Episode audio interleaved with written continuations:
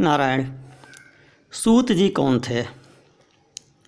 श्रीमद् भागवत कथा के जो मुख्य प्रवक्ता हैं सूत जी, जिन्होंने शौनक इत्यादि ऋषियों को नैविसारण्य में श्रीमद् भागवत की कथा सुनाई, वे सूत जी कौन हैं?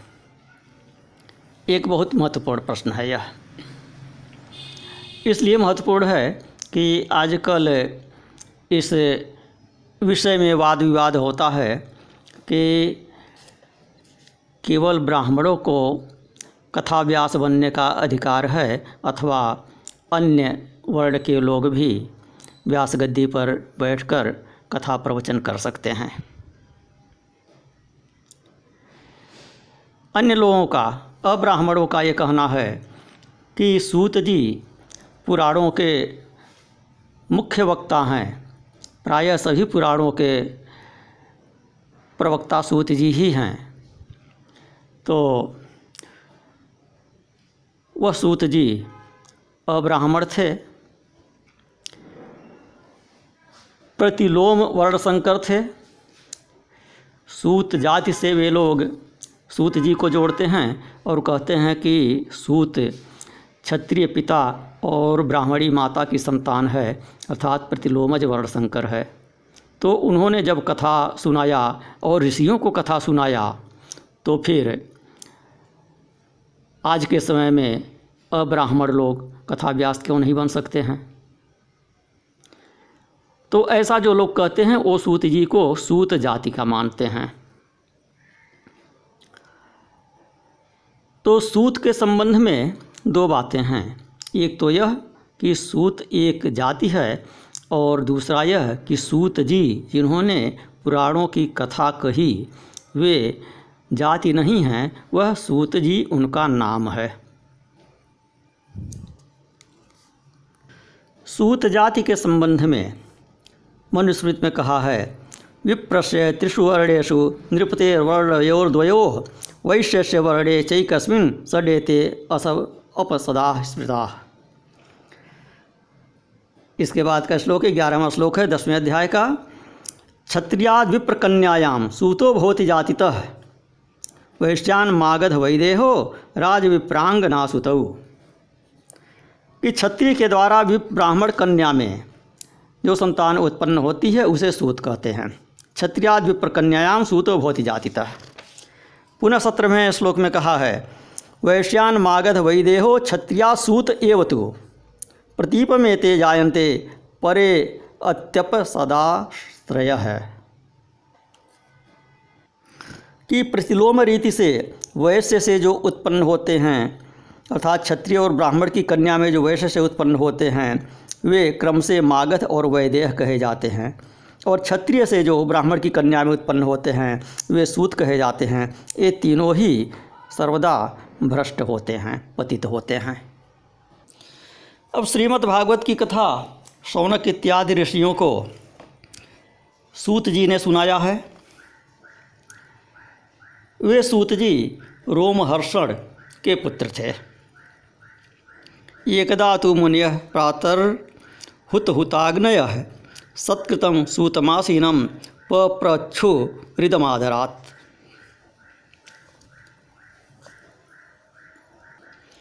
एक दिन ऋषियों ने प्रातःकाल अग्निहोत्र इत्यादि नित्य कृत्यों से निवृत्त होकर सूत जी का पूजन किया और उन्हें ऊँचे आसन पर बैठाकर बड़े आदर के साथ प्रश्न किया। और उनके ऋषियों के भागवत संबंधी प्रश्न करने के उपरांत सूत जी उसका उत्तर देते हैं तो उसके लिए व्यास जी ने लिखा हुआ है, इस प्रश्न संहृष्टो विप्राणाम रौम हर्षणि प्रतिपूज्य वचस्तेषा प्रवक्तु मुपचक्र में कि सौनक इत्यादि ब्रह्मवादी ऋषियों के प्रश्न सुनकर रोमहर्षण के पुत्र उग्र उग्रश्रवा को बड़ा ही आनंद हुआ उग्र। यह उग्रवा उग्रश्रवा शब्द इस श्लोक में नहीं है, अनुवादक ने अपने ओर से इसको जोड़ दिया है। तो इस श्लोक में लिखा हुआ है कि रोमहर्षण जी के पुत्र को बड़ा ही आनंद हुआ। उन्होंने ऋषियों के इस मंगलमय प्रश्न का अभिनंदन करके कहना आरंभ किया। इसके बाद शीर्षक आता है, सूत उवाच। सूत जी बोले तो रोमहर्षणि का अर्थ है रोमहर्षण के पुत्र। और सूत यहाँ पर लिखा ही है, उनका नाम सूत जी उवाच। तो रोमहर्षण के पुत्र सूत जी थे। अब वह रोमहर्षण कौन थे? करपात्री जी महाराज कहते हैं कि मुख्य सूत रोमहर्षण ही थे। और रोमहर्षण के पुत्र हुए रोमहर्षणी रोमहर्षणी जो श्रीमद् भागवत में कहा, अभी हमने बताया। रोमहर्षण नाम क्यों पड़ा? कि जिनकी कथा सुनते ही लोगों को रोमांच हो जाता था। इस कारण से उन्हें रोमहर्षण कहा गया। रोमांच हो जाता था, रोम रोम हर्षित हो जाता था, जिनकी कथा को सुनकर। इसलिए उन्हें रोमांचित करने वाला, रोम रोम को हर्षित करा देने वाले के कारण उन्हें रोमहर्षण कहा गया।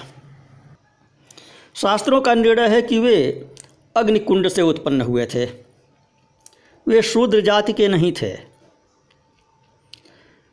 बारहस्पत्य हवि और ऐन्द्र हवि। दोनों के सम्मिश्रण हो जाने के कारण इनका आविर्भाव हुआ था।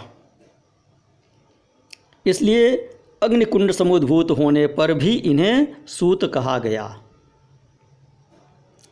ब्राह्मणों ने इनमें ब्राह्मणत्व का आधान कर पुराण इतिहास की कथा के लिए प्रेरित किया था। पद्म पुराण में कहा है ऐन्द्रे सत्रे प्रवृत्ते तो ग्रहयुक्ते बृहस्पत। तमेवेन्द्रम बारहस्पत्ते तत्र सूतो व्यजायत। शिष्यहस्तेन यत्पृक्तम अभिभूतम गुरोर्हवि। अधरोत्तरचारेण यज्ञे तद्वरण संकरम जेऽत्र छत्रात् समभवन् ब्राह्मण्याच्चैव योनितः। पूर्वेणैव तु साधर्म्याद्, द्वैधर्मास्ते प्रकीर्तिताः। मध्यमो हेशसूतस्य धर्मक्षेत्रोपजीविनः पुराणेष्वधिकारो में विहितो ब्राह्मणैरिह। महाभारत के प्रसिद्ध टीकाकार नीलकंठ शास्त्री ने भी कहा है, अपने भावदीप नामक ग्रंथ में, ऐन्द्रेण हविषा तत्र हवि प्रक्तम बृहस्पते, जुहावेन्द्राय देवाय तत सूतो व्यजायत। तो इंद्र से संबंधित हवि, इंद्र क्षत्रिय वर्ण के माने जाते हैं देवताओं में। देवताओं के राजा हैं, क्षत्रिय हैं और बृहस्पति गुरु हैं, ब्राह्मण हैं। तो इंद्र की हवि, इंद्र से संबंधित हवि और बृहस्पति से संबंधित हवि का सांकर्य हो जाने के कारण अग्निकुंड से जो पुरुष उत्पन्न हुआ, उसे सूत कहा गया। इधर समाज में क्षत्रिय और ब्राह्मणी के संयोग से उत्पन्न व्यक्ति को सूत कहा जाता है तो इस कारण से अग्निकुंड से उत्पन्न उस पुरुष को भी सूत कह दिया गया, क्योंकि वह इंद्र और बृहस्पति संबंधी हवि के मिश्रण से उत्पन्न हुआ था। तो पुराण इतिहास की कथा कहने का काम। किंतु लगता है कि बिना व्यास गद्दी पर बैठे हुए जो सूत जाति के लोग हैं, वे भी करते थे। जो सूत जाति के लोग थे, वे रथ हाँकने का काम करते थे। मुख्य व्यवसाय उनके लिए निर्धारित था, रथ हाँकना और घोड़ों की देखभाल करना, अस्तबल की देखभाल करना। वे राजाओं की वंशावलियों के विशेषज्ञ होते थे तो वंशावलियों का गान करते थे। और वंशावली का गान, वंशावली का चित्रण पुराणों का एक अनिवार्य अंग है। पुराणों के लक्षणों में वंशानुचरित एक मुख्य लक्षण है। तो वंशानुचरित की जानकारी सूत वर्ण के लोगों को विशेष रूप से होती थी। वे राज दरबारों में वंशावलियों का गान करते थे। यह भी एक चीज़ है। किंतु जो व्यास गद्दी पर बैठकर कथा प्रवचन करने वाले सूत थे, वे रोमहर्षण के पुत्र थे, वे ब्राह्मण थे। तो यहाँ यह ध्यान देने की बात है कि दो प्रकार के सूतों का कार्य मिश्रित हो गया। उनकी पहचान और उनका कर्म, यह दोनों गड्ढमड्ढ हो गया। तो सूत जाति वास्तव में प्राचीन भारत में एक प्रतिलोमत जाति थी, जैसा कि अभी बताया मनुस्मृति के दो श्लोकों के ब्याज से। अब वह सूत जो जाति के लोग थे, ये भी इतिहास पुराण की कथा कहते थे। यह इस आधार पर युक्त संगत लगता है कि उस समय वेदों का अधिक महत्व था, पुराणों का कम महत्व था। तो जो अच्छे ब्राह्मण थे, जो शिक्षित लोग थे, वे वेदों में रुचि लेते थे और पुराण इतिहास यह अपेक्षाकृत निम्न श्रेणी के लोगों के लिए निर्धारित था। जैसा कि कहा भी है कि वेद श्रवण का अधिकार वेद पाठ और वेद श्रवण का अधिकार केवल द्विजों को है। किंतु इतिहास पुराण को पढ़ने और सुनने का अधिकार सभी वर्णों को है, शूद्रों को भी है। तो जो बहुसंख्यक जनता थी, जो वेदों को नहीं समझ सकती थी, और पुराण के माध्यम से, इतिहास के माध्यम से जिनको धर्म का ज्ञान कराना अधिक सहज था उनके लिए सूत का पुराण वाचक होना अस्वाभाविक नहीं लगता है। आचार्य बलराम उपाध्याय जी कहते हैं अपने पुराण विमर्श नामक ग्रंथ में कि इतिहास पुराण के श्रोतागण भारतीय समाज के निम्न स्तर के प्राणी होते थे। और उसके वक्ता का भी उसी सामाजिक स्तर से संबंध होना कोई आश्चर्य की बात नहीं है। सूत को वायु पुराण ने राजाओं के वंशों का ज्ञाता बतलाया है। फलतः सूत के द्वारा प्रवर्तित पुराण में वंश तथा वंशानुचरित का होना स्वतः अनुमेय है। वेदज्ञ ब्राह्मण, पुराणों के वाचन में तथा श्रवण में रुचि नहीं लेते थे। जो वेद के ज्ञाता नहीं थे, वे ही इनमें रुचि लेते थे। तो इसलिए जो वेद के अज्ञाता सूत इत्यादि थे, उनके द्वारा पुराण इतिहास की कथा का कहना अतार्किक नहीं लगता है। तो आचार्य उपाध्याय जी भी कहते हैं कि व्यासदेव के शिष्य लोमहर्षण या रोमहर्षण निस्संदेह ब्राह्मण थे। उनके नामकरण का कारण यह था कि अपने पौराणिक प्रवचनों के द्वारा वे श्रोताओं को आनंदित किया करते थे, जिससे उनके रोंगटे खड़े हो जाते थे। और दूसरी व्याख्या यह भी है कि व्यास जी से उन्होंने पुराणों की कथा को सुना तो उनके रोम हर्षित हो गए, रोंगटे खड़े हो गए। इस कारण से उन्हें रोमहर्षण कहा गया। दोनों ही बातें सत्य हैं। तो नैमिषारण्य में इकट्ठे हुए अट्ठासी हज़ार ऋषियों की जिज्ञासा की पूर्ति करने वाले यह जो पुराण वाचक सूत जी थे, यह निश्चित ही उच्च कुल के ज्ञानी ब्राह्मण थे। पुराण का प्रवचन करने के कारण वे लक्षणया सूत कहलाते थे। सूत का पद ब्राह्मण तथा क्षत्रिय से ऊपर ही माना जाता था। वे एक दिव्य लोक के जीव माने जाते थे। सूत जी, लोमहर्षण अथवा रोमहर्षण के पुत्र थे, पुराणों के इतिहास के महान व्याख्याता थे और उनका नाम था सौति उग्र श्रवा।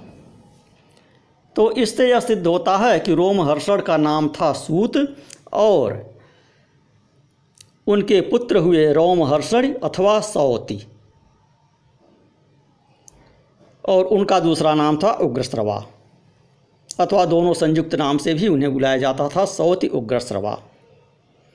इन्होंने ही महाराज जन्मेजय को हरिवंश पुराण सुनाया था। तो आचार्य उपाध्याय जी के अनुसार, यह अपत्य प्रत्यय का योग ही सूचित करता है कि सूत किसी व्यक्ति का नाम है, जाति का नहीं। क्योंकि ब्राह्मण जाति में उत्पन्न होने वाले व्यक्ति ब्राह्मण ही कहलाता है, ब्राह्मण ही नहीं कहलाता है। तो सौति शब्द का प्रयोग किया गया है तो इसका तात्पर्य है कि सूत के पुत्र सौति। तो वह पुराण प्रवक्ता सूत जी, ब्राह्मण ही थे, जाति के सूत नहीं थे, इसका यह भी प्रमाण है कि सूत को मारने पर बलराम जी को ब्रह्म हत्या लगी थी, जिसके निवारण के लिए उन्होंने भारत के समग्र तीर्थों की यात्रा संपन्न की थी। तो यदि वे अब्राह्मण होते तो बलराम जी को ब्रह्म हत्या क्यों लगती? कहीं कहीं उदाहरण दिया जाता है कि सूत जी ने स्वयं ही अपने आप को प्रतिलोमज कहा है। तो इसका निराकरण आरंभ में ही कर दिए कि वे प्रतिलोमज यज्ञ की दृष्टि से थे। वे मानव स्त्री पुरुष संयोग की दृष्टि से नहीं थे। राजा पृथु के यज्ञ में बृहस्पति द्वारा विहित आहुति, इंद्र की आहुति से अभिभूत हो गई थी। तब लोमहर्षण का जन्म हुआ। बृहस्पति, यज्ञ की परिभाषा में ब्राह्मण ठहरे और इंद्र क्षत्रिय। तो इस कारण उन्हें प्रतिलोमज कहा गया है। वे योनिज तो थे नहीं। इस प्रकार उपचार से उनके, उनको सूत नाम से अभिहित किया गया। क्योंकि जो योनि सूत जाति होती है उस प्रकार का लक्षण यज्ञ में उत्पन्न हो गया था।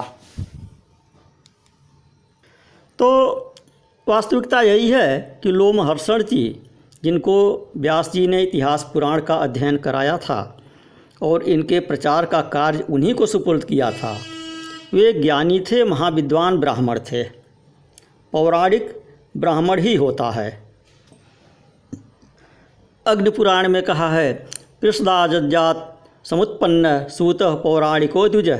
वक्ता वेदादिशास्त्राणाम त्रिकाला नल धर्मविद वायुपुराण में लिखा है वन्य सतु पृथोर्यज्ञ वर्तमान महात्मन, सुत्यायाम अभवत सूत प्रथम वर्ण वैकृतम ऐन्द्रेण हविषा तत्र हवि प्रक्तम बृहस्पते। दानवेन्द्राय दैवेन ततः सूतो व्यजायत। तो इस प्रकार निष्कर्ष यह निकलता है कि पुराण इतिहास इत्यादि का विशेष रूप से जो वंशानुचरित वाला भाग है, उसका गायन करने का कार्य तो सूत जाति के लोग भी करते थे, किंतु व्यास गद्दी पर बैठकर नहीं। और जो पुराणों की कथा का प्रवचन करते थे व्यास गद्दी पर बैठकर, वह जो सूत थे वह सूत जी व्यक्ति थे, सूत जाति के नहीं थे। नारायण। व्यक्ति अर्थात सूत व्यक्ति का नाम था, सूत जाति का नाम नहीं था।